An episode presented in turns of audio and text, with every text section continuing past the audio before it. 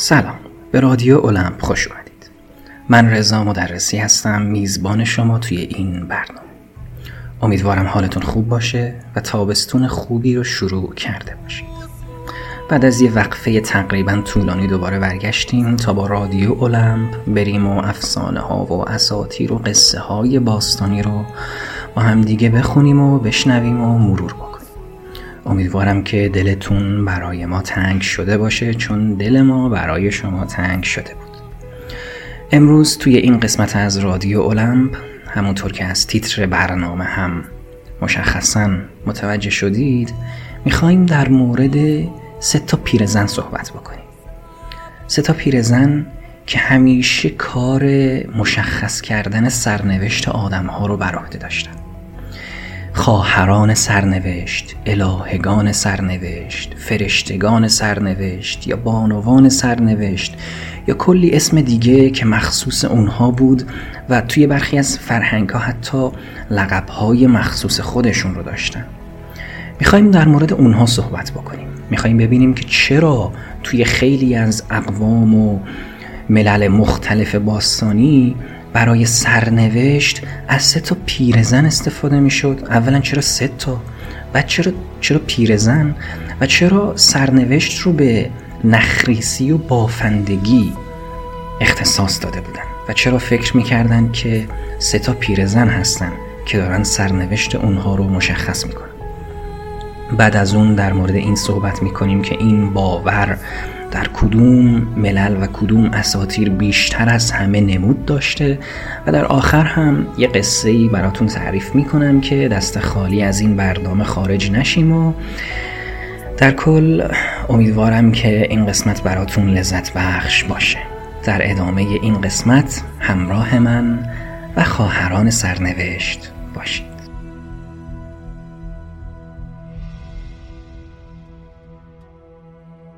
مفهوم خواهران سرنوشت رو میشه یکی از مفاهیم محبوب اساتیر باستان توی اروپا دونست.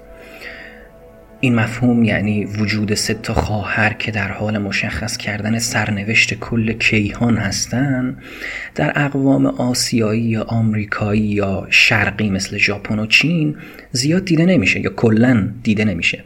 ولی توی اروپا خیلی شایعه. یعنی توی افسانه های یونانی توی افسانه های رومی با اینکه حالا میشه گفت رومی ها تقریبا یک copy paste واضح از یونان هستن افسانه های نورس یا افسانه های سلت یا حتی انگلستان یعنی شمال اروپا این مفهوم خیلی زیاد دیده میشه و می‌تونه باعث این تفکر بشه که شاید یک حالا مفهومی در ابتدا قبل از ادیان باستانی وجود داشته سه تا خواهر وجود داشتن که بعدا با مهاجرت انسان ها از نقطه‌ای به نقطه دیگه این اعتقاد هم باهاشون مهاجرت کرده و باعث شده که توی مناطق مختلف اروپا جایگزین بشه و مستقر بشه و بتونه شیوع زیادی پیدا بکنه.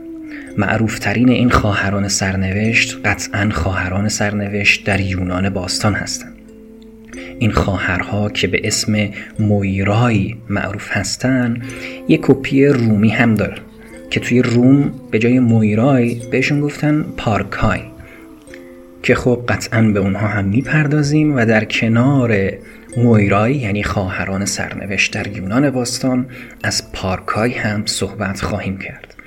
در کنار مویرای و پارکای. همونطور که گفتم توی اساطیر نورس هم خواهران سرنوشت رو داریم که اونجا معروف به نورن هستن. یعنی به اون سه نفر به اون سه تا پیرزن میگن نورن ها کسایی که مشغول به مشخص کردن سرنوشت بودن. اما همه اینها یک سری صفات مشترک دارن. اول از همه از اون صفات مشترک شروع بکنیم. یعنی چیزهایی که الان می‌خوام بگم در اصل بین تمامی خواهران سرنوشت در تمامی اقوام و ملل مشترکن و بین همشون می‌تونید این رو پیدا بکنید. اولا خواهران سرنوشت همونطور که از اسمشون مشخصه زن هستن. اما چرا زن هستن؟ قطعا به این هم می‌رسید ثانیا سه نفرن. یعنی همیشه تعدادشون روی سه ثابته. چرا سه؟ به این هم خواهیم پرداخت. و سالسا قدرت خواهران سرنوشت همیشه از خدایان هم بیشتره. از خدایان از تایتان ها از انسان ها و از تمامی موجودات دیگه توی دنیا قوی تر هستن. چرا که خب قاعدتا دارن سرنوشت رو مشخص می‌کنن و این کارشون باعث میشه که قدرت بی انتهایی پیدا بکنن. حتی توی افسانه ها و داستان ها می‌بینیم که خدایان هم می‌خواستن رضایت اونها رو به دست بیارن و رابطهشون رو با اونها خوب جلوه بدن. تا مثلا اگه یهو کارشون بهشون افتاد بتونن با یکم پارتی بازی سرنوشت خودشون رو بهتر رقم بزنن. ولی در این صورت باز هم تسلطی روی اونها نداشتن. چرا که اگه داشتن چون بعضی منابع نه چندان قوی مدعی هستند که خدایان می‌تونستن خود الهگان سرنوشت رو کنترل بکنن. که خب اگه واقعا اینطور بود خدایان نورس مثلا اودین یا بقیه خدایان ازگارد می اومدن و نورنها یعنی خواهران سرنوشت رو مجبور می‌کردن که رگناروک رو نبافن. کاری بکنن که جلوی رگناروک و قیامت و نابود شدن خدایان نورس گرفته بشه. اما خب این کار رو نکردن چون تسلطی روی خواهران سرنوشت نداشتن و خیلی از اتفاقات بد دیگه که اونها هم می‌تونستن جلوشون گرفته بشن. ولی چون خدایان تسلطی روی خواهران سرنوشت ندارن و خودشون هم باید از اونها اطاعت بکنن این کار رو نمی‌تونستن انجام بدن. البته همونطور که گفتم برخی باور داشتن و بعضی از منابع مدعی هستن که خدایان بعضی هاشون روی خواهران سرنوشت تسلط داشتن. مثلا توی اساتیر یونانی ما می‌بینیم که بعضی از منابع میگن که زئوس در اصل پدر این ستا بوده. یعنی پدر مویرایی بوده و می‌تونسته بر اونها نظارت بکنه و بهشون دستور بده. حتی یک جا لقبی که به زئوس داده میشه کنترل کننده و هدایتگر مویرایی هستش. یعنی خدای خدایان می‌تونسته کاری بکنه که الهگان سرنوشت طبق میل خودش سرنوشت مردم و کیهان و کل جهان و خدایان رو رقم بزنن. این چند تا صفات مشترکی بودن که ما می‌تونیم بین الهگان سرنوشت در اقوام و ملل مختلف ببینیم. اما حالا بیایید چند تا از اونها رو به شکل جزئی تر بررسی بکنیم و ببینیم که صفات ویژه و منحصر به فرد هر کدوم از مویرای و نورنها و پارکای چی بوده؟ اول از همه با نورنها شروع می‌کنیم. یعنی از اساتیر نورس استارت می‌زنیم. توی اساتیر نورس سه تا خواهر سرنوشت وجود داشت. تا یادم نرفته در مورد سه تا بودنشون هم صحبت بکنیم. چرا همیشه سه تا؟ چرا مثلا یکی نه؟ چرا دوتا نه؟ چرا چهار تا نه چرا سه تا؟ چرا همشون از سه تا خواهر استفاده می‌کنن؟ البته که هیچ دلیل ثابتی نمی‌تونیم براش پیدا بکنیم که بگیم حتما این درسته و حتما یک جواب دیگه غلطه. هر کسی می‌تونه تفسیر خودش رو داشته باشه. اما چیزی که حالا خود من بهش رسیدم یا در چندین منابع دیگه دیدم و به نظر هم منطقی میاد اینه که دقت بکنید یک هیچ وقت مطمئن نیست. دو می‌تونه اتفاقی باشه. و سه باعث میشه که ثابت بودن و درست بودنش به ما ثابت بشه. شما نگاه بکنید در نظریات روانشناسی هم فروید وقتی که انسان رو تقسیم می‌کنه وجوه انسان و ابعاد انسان رو به چند دسته تقسیم می‌کنه اون رو توی سه دسته قرار میده. من فرامن و نهاد. بعضی از نظریات میگن که این ستا یعنی ستا خواهر سرنوشت یه جور تطابق هستن با این سه بخش وجود انسان. یا بعضی از منابع هم میگن که این ستا خواهر سرنوشت در اصل اشاره دارن به طول زندگی انسان. اولین خواهر کسی که نخ رو میاره و, و ریسیدن اون رو شروع می‌کنه در اصل اشاره داره به دختر وقتی که یک زن اوایل زندگی خودش رو تجربه می‌کنه. دومی کسی که نخ رو میبافه و اون رو ادامه میده اشاره داره به نقش مادر. یعنی مرحله دوم در زندگی یک زن از دید حالا باستانی و مردم اون زمان. و مرحله آخر یعنی زن سوم کسی که اون نخ رو قطع می‌کنه و باعث مرگ میشه در اصل اشاره داره به مرحله سوم از زندگی یک زن که اونجا تبدیل به پیر زن میشه. این تقریبا میشه گفت که توجیهی بر ستا بودن خواهران سرنوشت یعنی سه مرحله زندگی یک زن دختر، مادر و پیر زن که بعد از اون هم مرگ به سراغشون میاد و کارشون تموم میشه. حالا این یک دید باستانیه و ما نمی‌تونیم زندگی یک زن رو زندگی همه زنها رو توی این سه قسمت تقسیم بکنیم قاعدتا شاید یک نفر اصلا به پیرزنی نرسه. شاید در دوران کودکی خودش از دنیا بره. شاید یک نفر اصلا مادر نشه و زندگی خودش رو بدون مادر شدن تموم بکنه. در کل این نگاه یک نگاه باستانیه و قطعا ما نمی‌تونیم اون رو تعمیم بدیم به زندگی همه انسان ها ولی در کل می‌تونیم یک توجیه در نظر بگیریم برای ستا بودن خواهران سرنوشت در همه اقوام و مللی که از این مفهوم استفاده می‌کنن. همونطور که از اسمشون مشخصه خواهران سرنوشت توی کار مشخص کردن سرنوشت آدم ها هستن. من یادم نرفته ها قرار بود از نورن ها صحبت بکنیم خواهران سرنوشت توی نورس. ولی خب الان دونستن این مفاهیم و موارد خیلی مهمه تا بعدا بتونیم در مورد جزئیات بهتر صحبت بکنیم.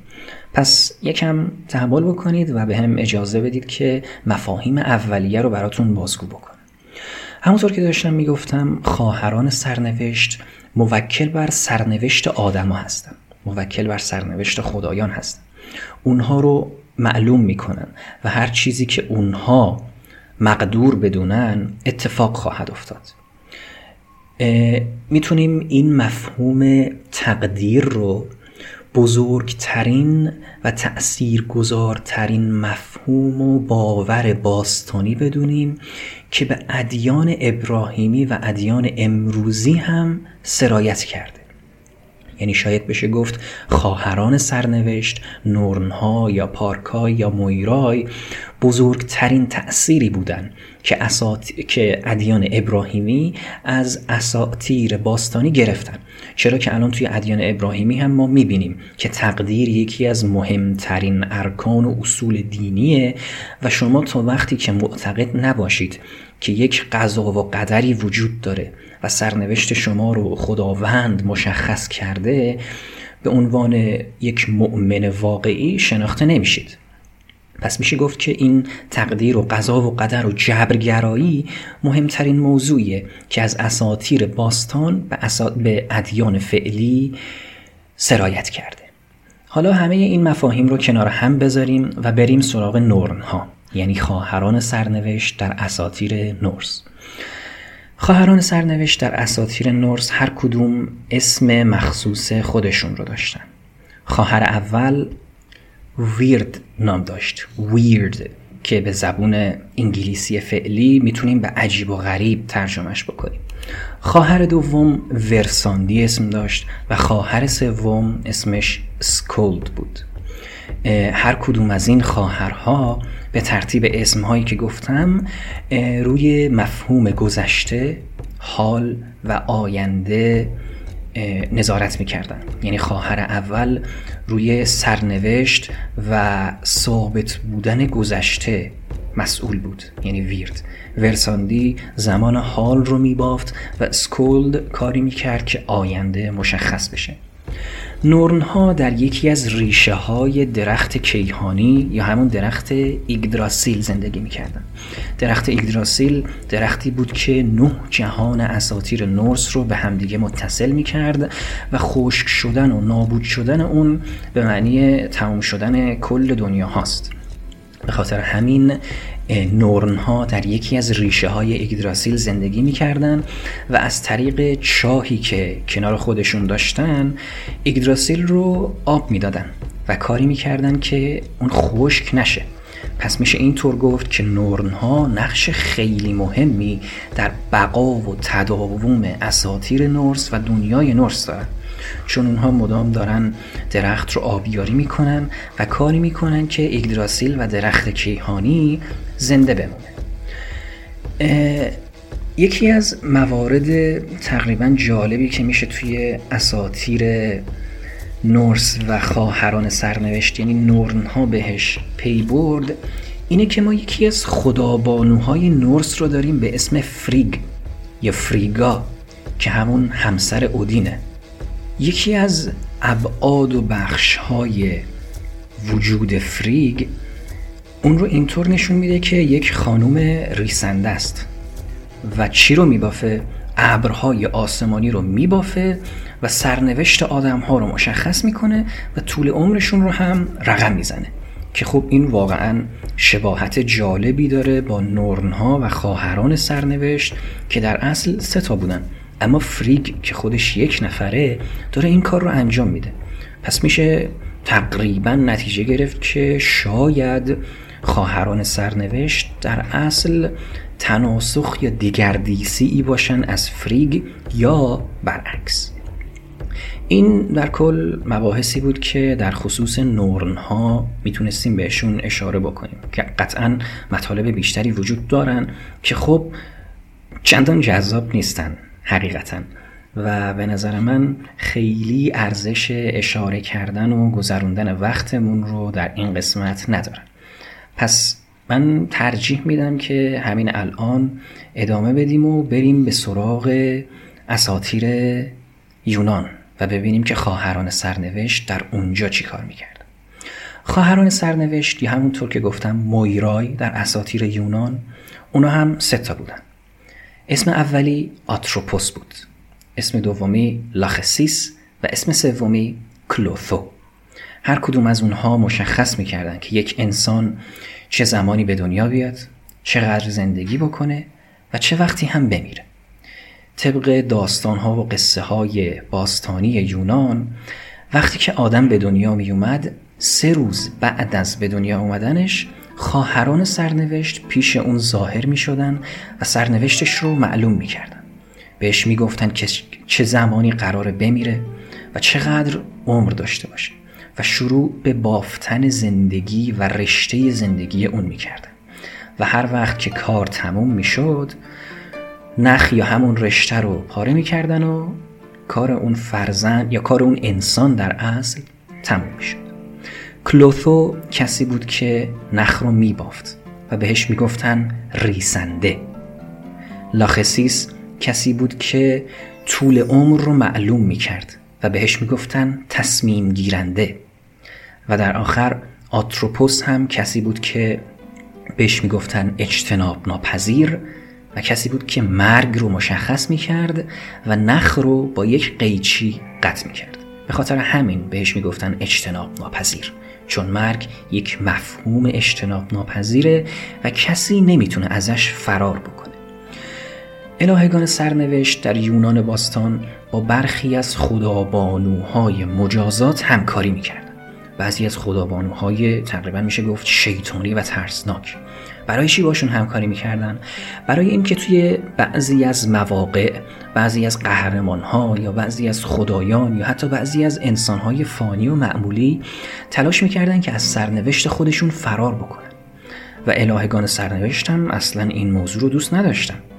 و با الهگان مجازات و خدابانوهای شرور و شیطانی همکاری می‌کردن تا اونها رو مجازات بکنن و بهشون نشون بدن که رئیس کیه. همونطور که در ابتدای مبحث گفتم مویرای یک کپی رومی هم داشتن که بهشون می‌گفتن پارکای. پارکای هم در اصل سه تا بودن. اسم اولی نونا بود یعنی نهمین. وقتی که یک فرزند به دنیا می اومد در نهمین ماه حاملگی زن نونا پیش مادر ظاهر می شد و سرنوشت رو تقریبا مشخص می کرد دومین خدا خدا که نه دومین فرشته سرنوشت در افسانه های رومی اسمش بود دسیما یعنی دهمی. و خدابانو یا همون الهه سومی در اساتیر یونانی اسمش بود مرتا یعنی کسی که مرده و در اصل مرگ اون انسان رو مشخص می‌کرد. تقریبا خیلی خیلی شبیه به همون چیزی که توی اساتیر یونانی می‌دیدیم. فقط اسمها عوض شده و مفاهیم در اصل همون بودن. یکی از موضوعات جالبی که در خصوص مویرای یا فیتس یا همون خواهران سرنوشت وجود داره در اساطیر یونان اینه که اینا منشأشون کجاست؟ از کجا اومدن؟ آیا پدر داشتن؟ اگه پدری داشتن پس قبل از اون سرنوشت چطور معلوم می‌شد؟ اینجا می‌تونیم به چند تا منبع مراجعه بکنیم. چند تا از منابعی که خود من دوست ندارم اصلا باورشون بکنم میگن که زئوس پدر این سه نفر بوده. اما اگه زئوس پدر اونها بوده پس قبل از زئوس تایتان ها چطور زندگی می‌کردن سرنوشت تایتان ها چطور رقم می‌خورد؟ همه منابع تقریبا روی این قول متفق هستند که مادر این سه نفر نیکس بوده. نیکس در اصل مفهوم شب رو در اساطیر یونان ایفا می‌کنه. یک خدا نیست صرفا یک خدای معمولی نیست.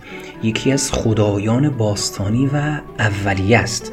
یکی از نخست زادها توی اساطیر یونان ما یازده تا نخست زاد داریم. یعنی یازده شخصیت که قبل از هر چیزی وجود داشتن.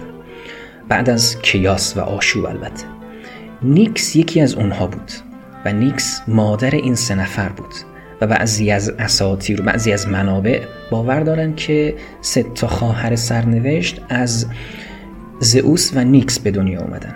اما منابعی که خود من هم دوست دارم بهشون باور داشته باشم و اونها را قبول دارم میگن که خواهران سرنوشت در اصل از نیکس و اربوس به دنیا آمدن یکی از تایتان های خیلی قدیمی یکی از تایتان های اولیه که اون هم مثل نیکس تقریبا میشه گفت که نخست زاد بود.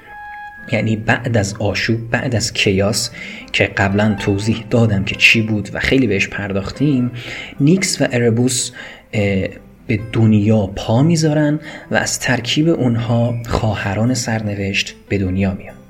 در اصل اگه بخوایم خواهران سرنوشت رو محدود به یک خدا بدونیم و بگیم که از فلان خدا به دنیا آمده حتی یکی از خدایان بزرگ المپی باعث میشه که خیلی از چیزها بدون منطق به نظر بیان و در حفره های منطقی و داستانی بیفتن. چرا که حتی نیکس از زئوس بزرگتره. چندین چند صد سال شاید از زئوس بزرگتره و همین باعث میشه که بگیم خواهران سرنوشت از ترکیب نیکس و زئوس به دنیا نیومده. خلاصه که این از این. تا الان تقریبا با خواهران سرنوشت در افسانه های باستانی آشنا شدیم و فهمیدیم که وظیفهشون چی بوده چی کار می‌کردن و در کل منظورشون و هدفشون از حضور در زندگی آدم ها و خدایان چی بوده. الان تقریبا بحث تفسیری و تحلیلیمون تموم شد. یعنی مطالب بیشتری از این از خواهران سرنوشت نداریم که بخوایم در موردشون صحبت بکنیم. اما قرار نیست همینجا بحث رو تموم بکنیم. دوست دارم که این قسمت رو با یک داستان تموم بکنم. یک قصه که توش خواهران سرنوشت گرچه نقش چندون مهمی ندارن ولی نقش سرنوشت سازی دارن و دونستنش و شنیدنش خالی از لطف نیست. پس این قسمت رو با یک قصه از اساطیر یونان تمام می‌کنم. امیدوارم که از قصه خوشتون بیاد. این قصه تعلق داره به یک قهرمان. یک قهرمان زن به اسم آتالانتا. آتالانتا وقتی که به دنیا میاد سرنوشت چندان جالبی نداره. پدرش که منتظر یک فرزند پسر بود ناراحت و ناامید میگه که من دختر می‌خوام چیکار؟ و خیلی نرمال و بدون دغدغه خاصی دخترش رو بر میداره می‌بره به جنگل و همونجا رهاش می‌کنه و برمیگرده. به این امید که دو سه تا حیوان درنده و وحشی پیدا بشه و آتالانتا رو بخوره. حیوان پیدا میشه های وحشی پیدا میشن. اما نشون میدن که از انسانها مهربونتر و باشعورترن چرا که آتالانتا رو نمی‌خورن و اون رو بین خودشون بزرگ می‌کنن. آتالانتا بزرگ و بزرگتر میشه. با ها رفت و آمد داره. بین اونها زندگی می‌کنه. و همین باعث میشه که تبدیل به یک شکارچی خیلی ماهر بشه. بتونه در عین حال که خوی انسانی خودش رو داره یه خوی حیوانی هم داشته باشه و بتونه توی خیلی از کارها مثل یک حیوان درنده و وحشی قدرتمند ظاهر بشه. آتالانتا بزرگ میشه و یکی از روزها یه گروه شکارچی اون رو می‌بینن شکارچی انسان. و میگن که این انسان اینجا چی کار می‌کنه؟ و میرن پیشش رو بهش میگن که خانم شما با ما بیا. بریم توی قبیله خودمون یه قبیله شکارچی داریم. اگه دوست داری بین ما زندگی بکن.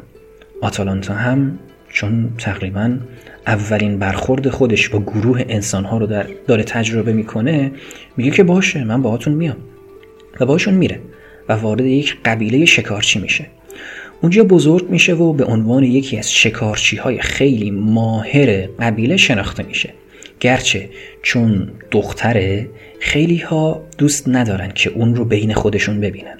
صرفا چون دختره نمی‌خوان که بین شکارچی های مرد یک شکارچی زن وجود داشته باشه که از غذا خیلی هم ماهر و قدرتمنده خلاصه که آتالانتا زندگی خودش رو اونجا ادامه میده. روایت ها میگن که آتالانتا و ظاهر آتالانتا انقدر دخترونه بود که شبیه پسرها نبود و انقدر پسرونه بود که شبیه دخترها نبود. حالا هر تفسیری دوست دارید از این روایت و از این برداشت داشته باشید و توی ذهن خودتون حکش بکنید. روزی از روزها یه جارچی پیدا میشه و جار می‌زنه و میگه که پادشاه یکی از مناطق داره همه شکارچی های یونان رو دعوت می‌کنه به سرزمین خودش تا یک گراز وحشی رو شکار بکنن. هر کسی که بتونه این کار رو انجام بده به عنوان بهترین و ماهرترین شکارچی کل یونان شناخته خواهد شد. آتالانتا این رو میشنوه و مثل بقیه شکارچی های قبیلهشون میرن به اون سرزمین. البته اینجا هم یک سری درگیری هایی پیدا می‌کنن و چندین نفر از شکارچی ها میگن که ما یه شکارچی زن همراه خودمون نباید ببریم. یه زن چطوری می‌خواد بهترین شکارچی بشه؟ لازم نیست بابا علکی کشتی رو سنگین نکنید. ولی خب آتالانتا سماجت به خرج میده و بهشون میگه که من از خیلی از شما قویترم و شاید بهترین شما باشم. پس لطفا حرف اضافه نزدید و یه گوشه ساکت بشینید وگرنه دمار از روزگارتون در میاره. خلاصه که اینا می‌رسن به اون سرزمین پادشاه. پادشاهی که دعوت کرده بود یه گراز رو بکشن. اما داستان این گراز و پادشاه چیه؟ در اصل این پادشاه وقتی که داشته یک قربانی انجام می‌داده اسم خدابانو آرتمیس رو نیاورده. خدابانو آرتمیس الهه شکاره. توی قسمت دوازده خدای المپ در موردش صحبت کردیم. آرتمیس خدابانوی شکاره و وقتی که می‌بینه پادشاه اسم آرتمیس رو نمیاره عصبانی میشه و یک گراز وحشی رو میفرسته به سرزمین اون تا هرچی آدم و حیوان و زمین و کلبه و خونه و هرچی که وجود داره رو بزنه و شتک بکنه. پادشاه هم نمی‌تونه جلوی این حیولا رو بگیره و به خاطر همین کلی شکارچی رو استخدام می‌کنه و میفرسته که گراز رو بکشه. همه شکارچی ها کشته میشن و در آخر پادشاه مجبور میشه که جارچی بفرسته به کل یونان و از همه شکارچی های یونان دعوت بکنه که بیان به سرزمینش تا اون حیولای وحشی رو شکار بکنه. آرتمیس وارد ببخشید گفتم آرتمیس آتالانتا وارد اون سرزمین میشه همراه بقیه شکارچی ها و به خدمت پادشاه می‌رسن. وقتی که به خدمت پادشاه می‌رسن یک اتفاق خیلی کلیشه میفته و شاهزاده یعنی پسر پادشاه عاشق آتالانتا میشه. یک دل نه صد دل و این حرفایی که یکم اکلیلی بشید. شاهزاده عاشق آتالانتا میشه و تصمیم می‌گیره که به هر نحوی مخ اون رو بزنه. ولی آتالانتا هیچ علاقه به اون پسره نداره. در اصل آتالانتا هیچ علاقه به هیچ پسری نداره. یعنی دوست نداره وارد هیچ رابطه ای بشه. خلاصه که یک روز وقتی که نوبت گروه آتالانتا و بقیه شکارچی ها می‌رسه که برن و تلاش بکنن و شانس خودشون رو امتحان بکنن در شکار گراز شاهزاده میگه که من هم با شما میام. منم یه گروه آماده کردم شما رو همراهی می‌کنم. همراه های شاهزاده میگن که شاهزاده بین اینا یه زن وجود داره. چندان شگون نداره. این زن رو بفرست بره پی کارش. ما خودمون همه مردا جمع میشیم میریم دیگه. شاهزاده میگه نه خیر ساکت باشین. من میگم که با اینا میریم پس با همینا میریم. اونا هم میگن باشه و چشم شما شاهزاده هستی حرف شما قانونه.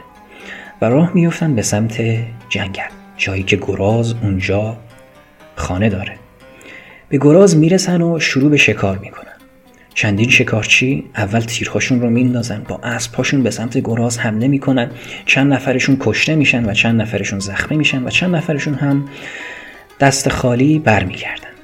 آتالانتا راه میفته شاهزاده هم آتالانتا رو تعقیب می‌کنه تا همراهش باشه.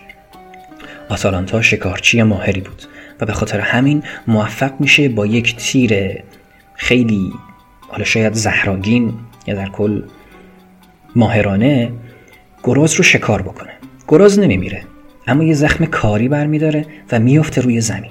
شاهزاده خیلی سریع می‌رسه سر گراز و کار اون رو تموم می‌کنه. خیلی جمع میشن دور شاهزاده و میگن که شاهزاده شما این رو شکار کردی آفرین حالا جایزه مال شماست. ولی شاهزاده میگه که نه من فقط اون حرکت آخر رو انجام دادم. شکار در اصل کار آتالانتا بود. جایزه باید به آتالانتا برسه و پوست گراز رو تقدیم می‌کنه به آتالانتا. اینجا دایی های شاهزاده عصبانی میشن. دایی شاهزاده همراهش بودن و عصبانی میشن. چرا؟ چون اولا اون زن رو برخلاف میل خودشون آورده بودن و ثانیا همون زنی که می‌گفتن ماهر نیست و نباید اینجا باشه و بار اضافه میشه برامون تونسته شکار بکنه. تونسته اون حیولا رو شکار بکنه و نشون بده که حتی از خود اونها هم قوی تره. دایای شاهزاده عصبانی میشن و میرن پیش شاهزاده. میگن که یا همین الان جایزه رو بر میداری برای خودت یا ما اینجا دعوا را میندازیم. شاهزاده هم میگه که نه خیر همچین اتفاقی قرار نیست بیافته. جایزه مال آتالانتاست چون اون شکارش کرده و شما هم هیچ دعوایی را نمیندازین اینجا شاهزاده منم. ولی دایی ها دعوا راه میندازن. راه میندازن و شاهزاده هم با یک ضربه می‌زنه سر داییاشو قطع می‌کنه. به سوز پدر عشق و عاشقی. داستان رو همینجا نگه داریم. یه فلشبک بخوریم و برگردیم به چندین سال قبل. وقتی که شاهزاده تازه به دنیا شاهزاده تازه به دنیا اومده و سه روز از تولدش گذشته. وقتی که وارد سومین روز میشن و مادرش داره شاهزاده نوزاد و شیرخوار رو نگهداری می‌کنه یهو پنجره ها باز میشن. بادی میوزه و سه تا خواهر سرنوشت توی اتاق ظاهر میشن. یکی از خواهرها یه هیزم در میاره.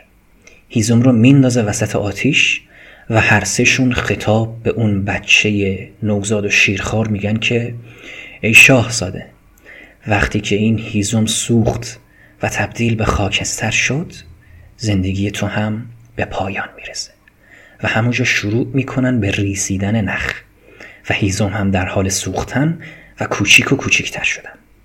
مادر شاهزاده یعنی ملکه وقتی که این رو میشنوه سریع میدوه به سمت آتیش آتیش رو خاموش می‌کنه هیزم رو در میاره و اون رو یک جا پنهان می‌کنه.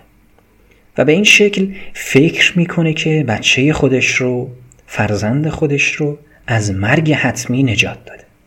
خواهران سرنوشت غیب میشن و میرن پی کار خودشون و چندین سال از این واقعه میگذره. شاهزاده هیچ روحشم نمی‌دونه که همچین هیزومی وجود داشته و همچین اتفاقی براش افتاده و تنها کسی که از این قضیه با خبره مادرشه.